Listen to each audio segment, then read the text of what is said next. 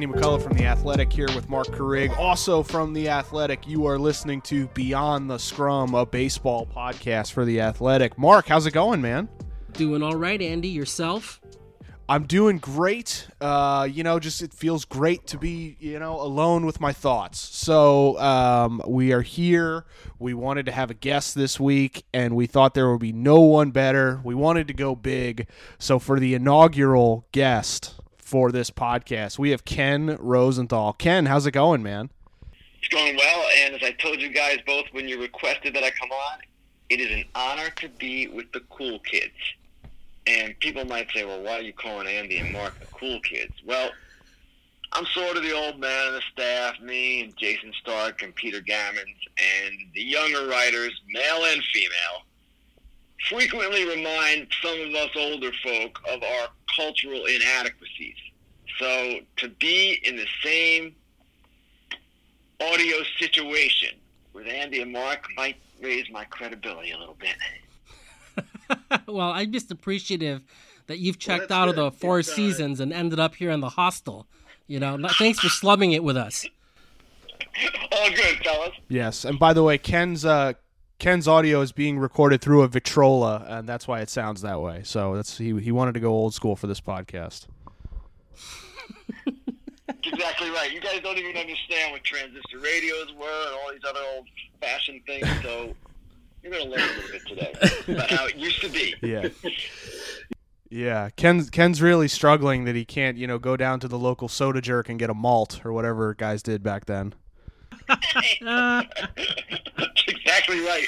Uh Hey, uh, no, we're uh, you know, uh, first of all, first things first. Ken, are you are you staying safe? Are you feeling all right? Is family good? Kind of how are you just personally uh, handling things these days? Yeah, everybody here is good. Um, we've got our daughter with us, one of our three kids. Our kids are all in their twenties. Our other two are scattered across the country. Everybody seems to be well, and I'm just hoping for the best for everyone who is not well or maybe struggling in some fashion because obviously this is a time when there are a lot of things going on and a lot of things that are really troubling. Right, right. Um, so we wanted to talk to you kind of about just the challenges of doing, you know, your, you know, our jobs and your job, but you know, at, at a time like this, and like, you know, look, we write about baseball. The most of a lot of the people we cover make millions of dollars a year. They are not the people at uh, at risk necessarily at a time like this, and they're not the people with kind of working without uh, a safety net. At least in the big leagues, we don't have to get into the, the minor league discussion just yet. But it, what are the challenges of just kind of trying to do your job and write about your field at a time when it might come across as insensitive and it might be you know frustrating for readers to hear about kind of the you know the trials and tribulations of the folks in the industry you cover. And it definitely is different. And i've run into a few situations that i didn't really anticipate and maybe didn't properly understand going into them. And i've kind of had to recalibrate a little bit out of sensitivity to the readers and understanding that hey, people are suffering, people are on edge, people for whatever reason might react differently than they would to a normal story that I'm writing. Mm-hmm. And that said, my job is to cover baseball. That is what I do, and baseball is still going on, not in mm-hmm. terms of games right now, but there are negotiations between the players and owners about how the 2020 season will be played. Mm-hmm. There are various other issues that are certainly newsworthy, and I'm going to cover those things. Now, when I say that, I certainly have learned through this process that it is different and that, hey, you've got to take a little bit different approach. And I'll give you two examples. The first was a column I wrote. It was two days before all sports shut down. And it was at a time prior to that when the four sports going on were reacting by closing clubhouses to reporters. That was their first step. So I wrote a column basically explaining why clubhouse access was important and explaining within the column that, hey, this is not a big issue compared to everything else going on, but here's why it matters. It matters because it makes stories better and ultimately it benefits readers. I thought at the time it was appropriate. Now, others disagreed, which of course is fair, and the chance anyone takes anytime he or she writes a column, people might disagree. That's the way it works. But two days later, when the sport all shut down, then the column, in retrospect, looked really inappropriate to a lot of people, mm-hmm. and I mm-hmm. understood that. And in hindsight, I wish I had better anticipated what was coming. Now, maybe no one could have anticipated what was coming and how quickly it occurred. If you remember, it was lightning fast. But right. hey, it's our job to anticipate and put ourselves in context and put what we're writing in context and make sure everything kind of works. I don't know that I did the best job of it in that mm-hmm. circumstance. I did what I thought was appropriate at the time, but when you look back on it, I don't know that, again, it was the best decision. The other issue that arose, and this one should have been less surprising, but it still kind of took me aback a little bit, was the other night. It was Saturday, I believe. And I wrote a story mm-hmm. quoting an agent, Seth Levinson, on the record about the importance of service time to players, even when a season is lost. And this is the kind of thing that the players and owners are negotiating right now. It's actually the central issue the matter of service time, whether players will be credited mm-hmm. even for lost time. Mm-hmm. And the story was not received poorly. It explained right at the top that Levinson acknowledges he's coming off, or this argument might come off as petty in the greater context here. But mm-hmm. later that night, the Athletic sent out a tweet just with one of the quotes from the agent and saying, "Here's the story," and I retweeted. I thought, "Ah, oh, it's fine. I'll retweet that." Didn't even think twice about it. Well, I right. probably should have right. thought twice about it because out of context, the quote it, it, was jarring to people and it, it, was offensive to people. Like, hey, what are you? What are these guys talking about? This is ridiculous. So I cleaned mm-hmm. it up, or tried to clean it up anyway, by explaining that the first sentence said that he understands it might come off as petty, and then I explained, hey, my job is to report. That's what I do, guys. And I think that tweet got over 10,000 likes, mm-hmm. that second tweet, which is highly unusual for me. I don't even count them usually, but for some reason, looked at this, I was like, whoa. And I, I think while people, a great number of people are on edge and are reacting to things in ways they ordinarily might not, a lot of other people, obviously, want other types of news right now. They want to know what's going on in baseball. It's their passion. It's the sport they love. And even if it's players and owners bickering, as they often do, they'll be happy to read it. So there is that balance, trying to strike that balance, hmm. and hopefully learning each day. Well, let me read that tweet. And for those scoring at home, it was 10,300 likes. And this was sent on the 21st. The baseball players and owners currently are negotiating an agreement about how they will handle a variety of issues related to the delay of the season. I cover baseball. That is why I continue to write about this. Goes without saying, people are facing deeper problems. Uh, that kind of summarizes it all right there. I, I, I was just curious. You started your answer earlier with uh, the sense that a lot of these things did not get anticipated, Ken. And I guess I'm wondering is that the sense that you got from the people you were talking to just within the game? Because I was down there right when baseball shut down, and I swear until Thursday morning, it was almost as if there were blinders on and people were just sort of going on their normal business. What was your read leading up to the day everything shut down? I agree with you, Mark. And it was normal business until that player in the NBA tested positive. and then everything changed. Now, again, should people like us have seen that coming? I don't know, maybe. Uh, certainly, I wish I had, to a greater extent, anyway. But it was business as usual. And when the clubhouses closed and the next day the PR staffs of the various teams started arranging interviews for us, I thought that was something that would continue for a couple of weeks, right? So it's been an unprecedented time in so many ways, so many ways that are more meaningful than what we're talking about. But these are the lives we lead, the jobs we have, and that's why we're talking about them. And again, it's something where we don't even know where this is going. People keep asking, when's the season going to start? Well, good luck trying to figure that one out. Everyone keeps speculating and guessing, which I think is pretty dumb, actually, because there is no one who has any idea. Go day by day and try to figure out the best story or not that day, and hopefully address it from there. Now, I'll tell you this Jayson Stark and I have a series of things coming over the next couple of days, uh, mostly tomorrow, about different things that the gamer is facing right now. And I've got a hopefully a fun story coming later this week about Victor Martinez and how he's now a horse owner with a horse that might go to the Kentucky Derby or will go to Kentucky Derby if they have the Derby in September, which is now the current schedule. So a lot of our writers, including you guys, are trying to do some different things and trying to keep people entertained because that is what we do. And at a time like this, I almost feel like it's more important because people are looking for something else, and that's where we are. Hmm.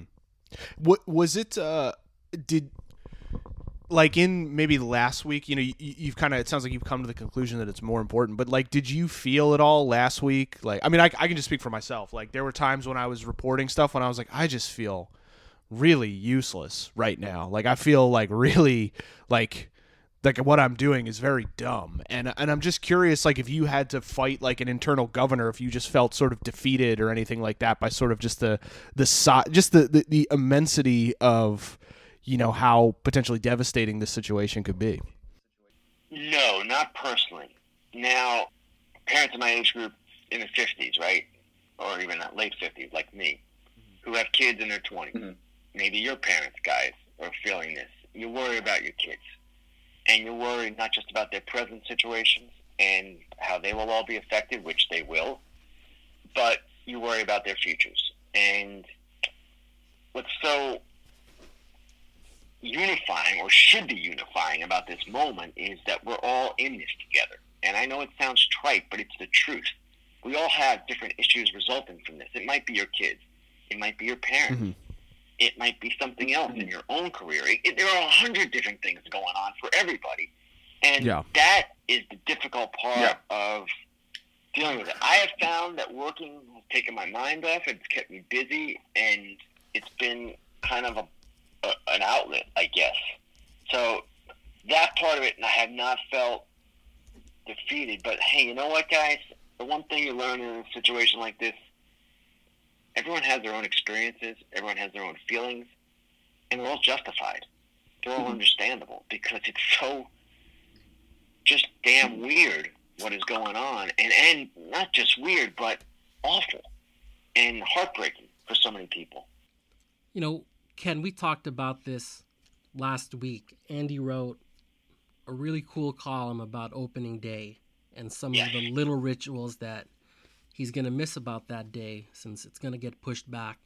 Um, and that's a best case scenario. And I was just curious, in all the years that you've covered ball, what what was your favorite things? What are your favorite things about being at the park on opening day? What are your favorite things about working the clubhouse and just doing the job at the park? My favorite thing about doing the job, period, is the people. And it's you guys my fellow writers. It's the scouts, it's the agents, it's the players, it's the executives, it's everyone in the sport, the union, the MLB people, all these people who are in our orbit. They're so different. And it's so interesting to interact with them every day, sometimes exasperating, depending on the day. but I love opening day, seeing all my friends. And it's not just the writers. For at Yankee Stadium, it's the guys outside the clubhouse. It's the Yankee security guys. It's everyone. People in the lunchroom. It's just everyone that you, you kind of come into contact as part of your daily routine. And of course, I love the games and watching the games and covering the games, but it's really that is ultimately about people too, and that is why the sport sucked me in in a way that kind of came later.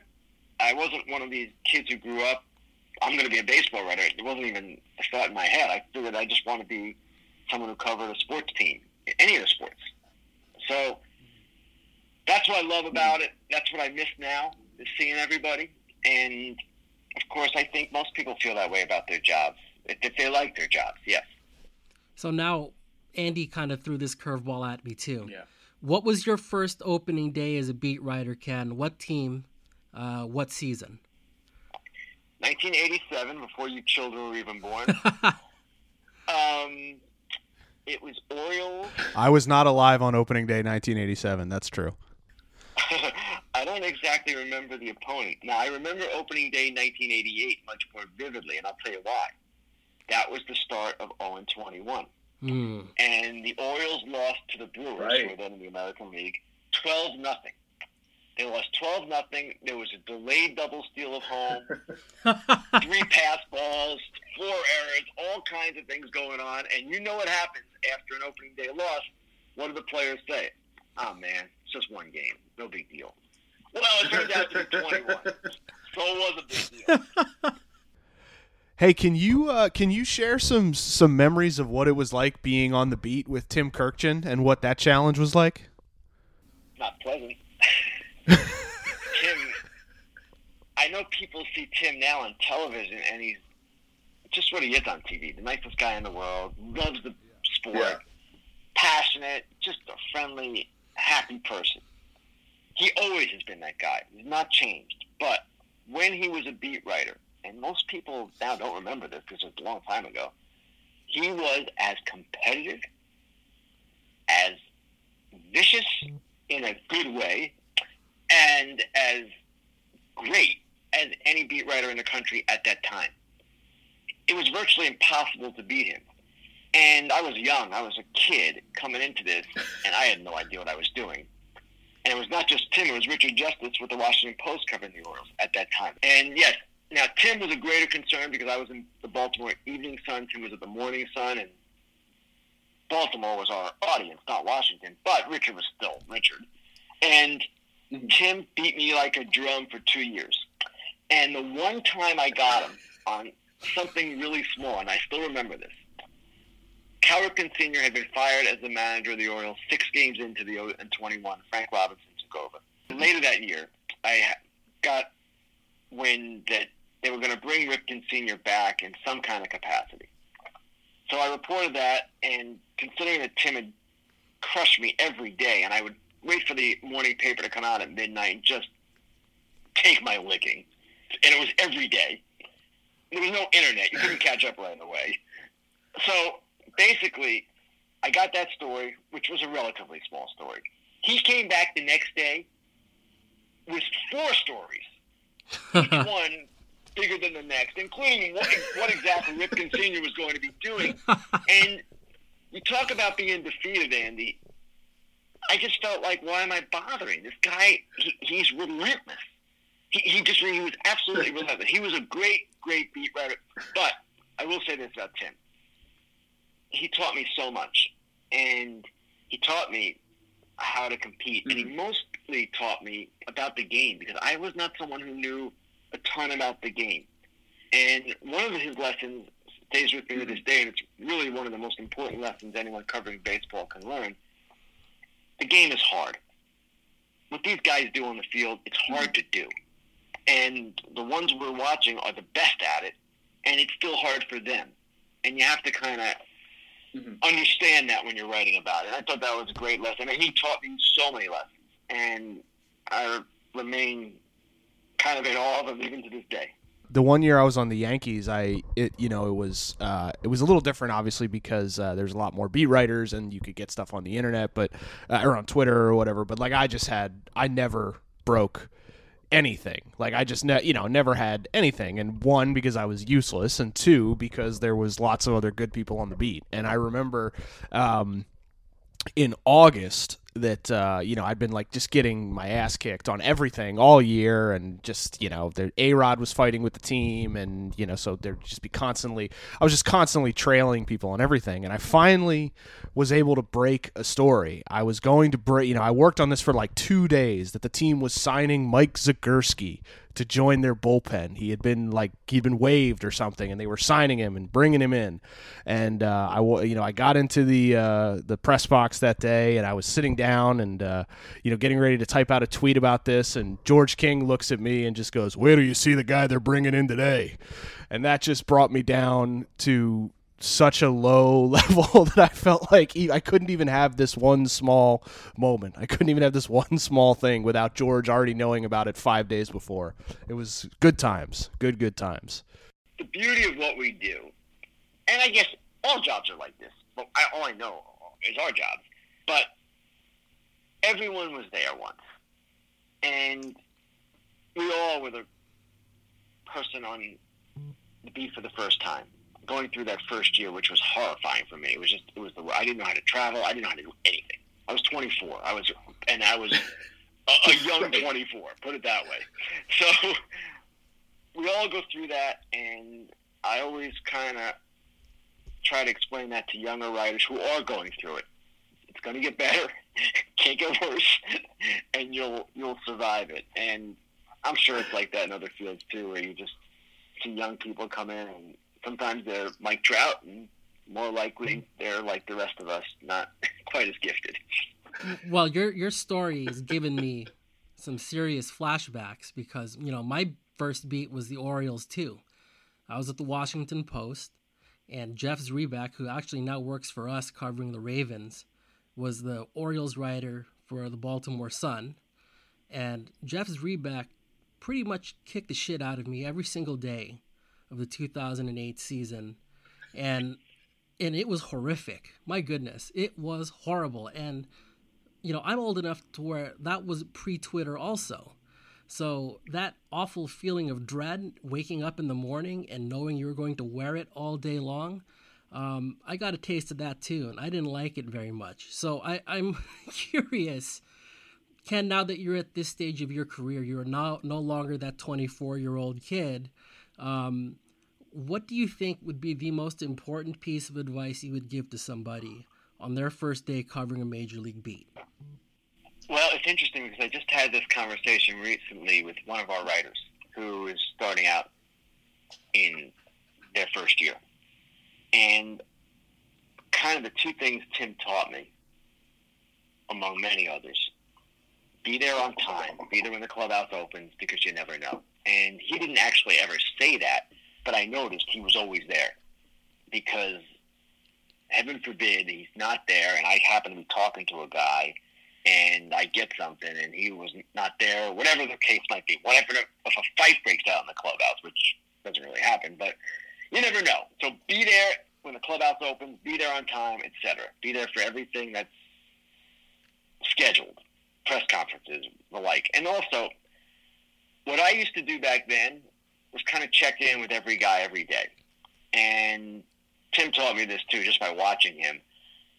Even if you're not asking a question related to the beat or what you're doing, you could just check in, how you doing, you know, anything going on at home. And it was just good to kind of maintain relationships that way because a lot of this is relationships. Really, all of it is. So that was kind of my experience. Those are the things that I advise people. And then beyond that, it's pretty simple. And this was taught to me early too. The amount you put into it is probably the amount you're going to get out of it. And it doesn't always work that way. You might work really hard on something and not get anything out of it. But the message there is the harder you work, the better you'll do. And I've always felt I was not the most talented in many ways, but I felt if I worked hard, I could somehow find a way. And I, that pretty much is how I feel to this day. That seems reasonable. I'm glad you told Carig that when you gave him the pump up talk earlier this week.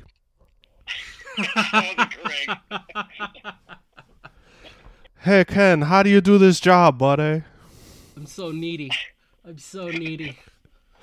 Uh, hey, can, can you uh, can you tell us a little bit uh, about the project you and Jason are working on? Are you able to share a little bit of what the kind of what that might look like, or do you not want to give it away?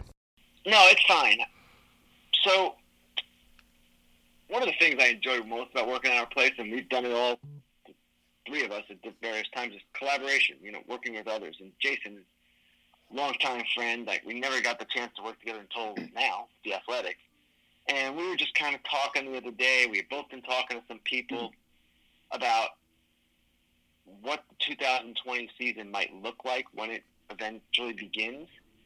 what the sport should do going forward, how this all might appear. So we kind of wrote everything out together. We each wrote different sections of this, and it came out to about 4,500 words, which is pretty long. And with our editor's assistant, Emma Span, Emma kind of suggested three stories. One is going to be on possible things that could happen with an abbreviated season, uh, expanded postseason, double headers with seven inning games, all these cool different ideas. And then another part of this is wouldn't it be great if the two sides used this hiatus, the players and owners did, to strike a new CBA? Unrealistic as that might be, the idea is good. Yeah, the other is good. Yeah. And then the third story, I'm working on it right now, is about the draft, and this one might be shifting based on how these negotiations go. But basically, the difference Major League Baseball and the players are having about what to do with the draft. Baseball wants the right to cancel it or modify it, and some on the players' side say, no, no, have the draft, and you can do some different things to alleviate the financial burden on the owners. You know, Ken, 4,500 words for Andy McCall is a lead.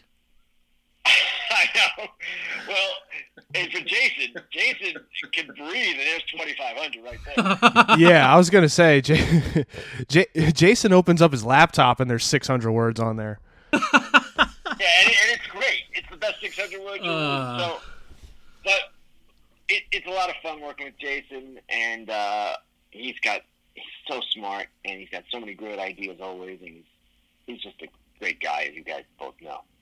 Is it uh so as like you mentioned I guess that this has been a nice like um distraction, you know, in a way, um you know, kind of having the work like have you found that baseball folks want to talk to you about baseball or do they just like like cuz I feel like a lot of the conversations I'm having with the people who I talk with fairly often in the game, like it's more just like checking in on guys and I'm just kind of curious like how you toe the line between, you know, wanting to one maintain the relationships with the people we know so well but also kind of trying to do your job at the same time. Yeah, I'm kind of talking to people the way I normally would. Uh, the people I'm checking in with are friends, colleagues, that kind of thing. And yes, some baseball people and maybe who have particular situations, but the conversations I'm having with people in the game are kind of normal, similar to what I might have in the normal course of events. So that part hasn't changed much. Uh, there are, a lot of people wondering, you know, how this is going to work when the season resumes, and those are the gists of the conversations that I'm having.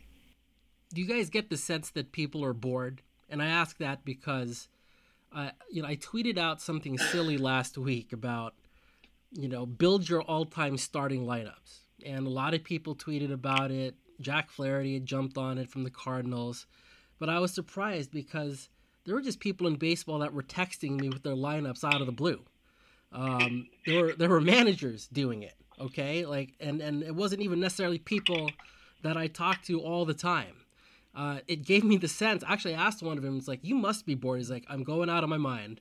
Uh, do you get a sense that people are just sort of like, you know, just want to talk about it simply to break it up a little bit? Because obviously, there's more important things going on, and as we've talked about a lot, there's a lot of things being impacted. But at the end of the day, it, this is what ties us all together in this little world. So, is there an element of that? Do you feel? I'm sure. And actually, Mark, that was a great idea you had. It got so much response, and it was kind of a fun thing at a time when people needed a little bit of fun. And it, it's just something that is enjoyable to think about. And yet, in the course of a season or even an off season, we don't have the time to sit back and have fun discussions like that too often because there's too much going on with the game as it stands. So I do find that there is not just an audience for that among people in the game, but as you found with this, there's an audience period for this kind of thing. And people just would like to, even for a minute or two, just think about something else and think about something that is enjoyable to them. And that kind of thing, an all-time team, it, it's an enjoyable thing to think about. So yeah, I, that is welcome right now, and that I don't want to give you too much praise, but that was a pretty brilliant idea. yeah, let's uh, let's let's not go too far here, Ken. Uh, well, look, um, if you're if you're listening out there, you know you're you're very aware of kind of what the situation is, right? Like there's there's no games going on. The NCAA tournament's canceled. The NHL, the NBA, Major League Baseball, they're all postponed. People are watching, you know, marble racing. It's uh, it's a strange time, um, and I think we are all sort of seeing what uh, what sports uh, mean to us, um, and I think we're all sort of seeing the, you know, the place they they they fit kind of in our day to day existence. And the Athletic is still home to you know 400 sports writers. We're out here trying to tell stories, trying to keep people informed, trying to keep people entertained. You know, there was a good story about how you know Ronaldinho is in a Paraguayan jail right now. There's a good story on our site about how you know Todd Gurley and the Rams was a relationship beyond repair. There's all these great stuff coming from you know Ken and Jayson to look forward to in the next uh, few days and you know, it's during times like this that the athletic can keep you connected to, you know, the teams and the players and the games that, that really mean something to you. And so if you want to sign up, uh, you can. I swear, you can totally do this. Um, you know, you'll get 40% off of an annual subscription. Um, and I think, you know, you'll you'll like it. I mean, look, this is a you know, I, I, have a pretty simple pitch for the Athletic as a website. You know, it's a good site. If you like sports, you will find something you like on there every day. It's uh, it's a good it's a good site. If you like sports, you'll you'll find good stories. So you can go to theathletic.com slash beyond the scrum for 40% off an annual subscription. And uh, we'd really appreciate it if you signed up because uh, we'd like to keep the lights on. We'd like everyone to keep the lights on. And, um, you know, I think uh, we've got a really good thing going here and we're going to do our best to try and – get through it. I mean, uh, I assume uh, you guys feel the same way. Hopefully, I do, and, and it, it's important to point out the stories right. we do often are different, and the best features we have are these features that go deeper. So, mission doesn't change now that we're in this situation that we're in, and Dennis Lin wrote a really good story yesterday about Fernando Tatis and how in spring training earlier, there was a cancer patient who came and was bald because of her chemo, and she wanted him to sign her head. And the story is about that, but it's about so much more. It's about the patient and her journey and overcoming or dealing with the obstacles she's dealing with. It was just beautifully done. And Zach Meisel had an interesting story yesterday about James Hoyt, the relief pitcher, the journey he has taken in his career healthy journey, but one that's taken to many places. So these are the kinds of things that we do, and we do pretty well, as well as anyone out there right now. And if you like that kind of thing, you're gonna like us.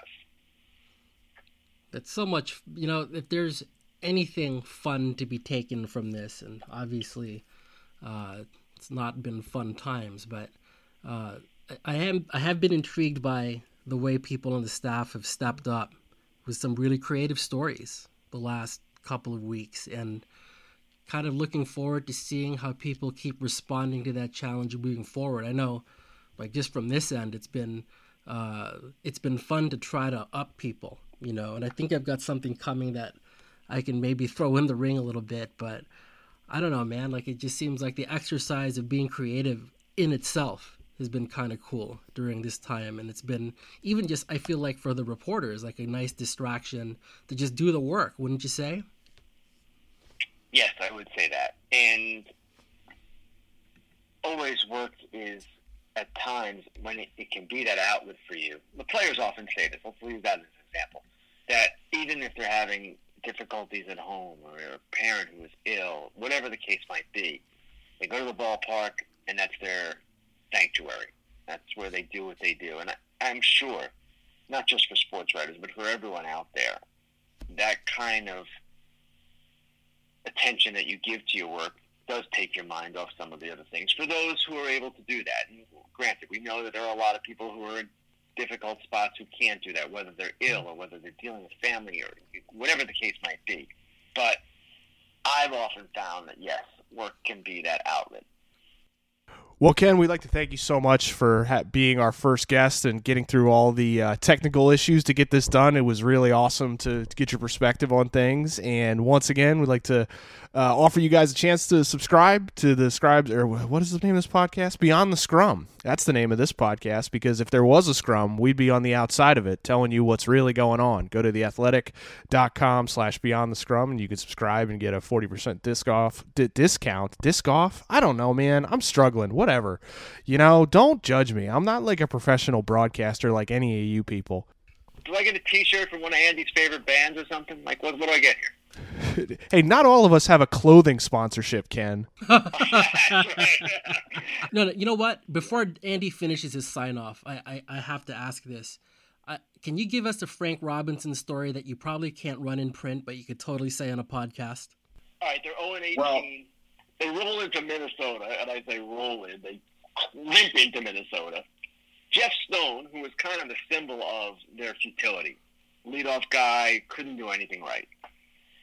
He breaks his finger or dislocates his finger in Minnesota. We go into Frank's office after the game. It's Tim Kurkjian, Richard Justice, and I. And we say, hey, Frank, is he going to need to go on the DL, which was then the DL? And Frank gave the immortal answer when asked about Stone going on the DL. He said, I don't know, but I hope so.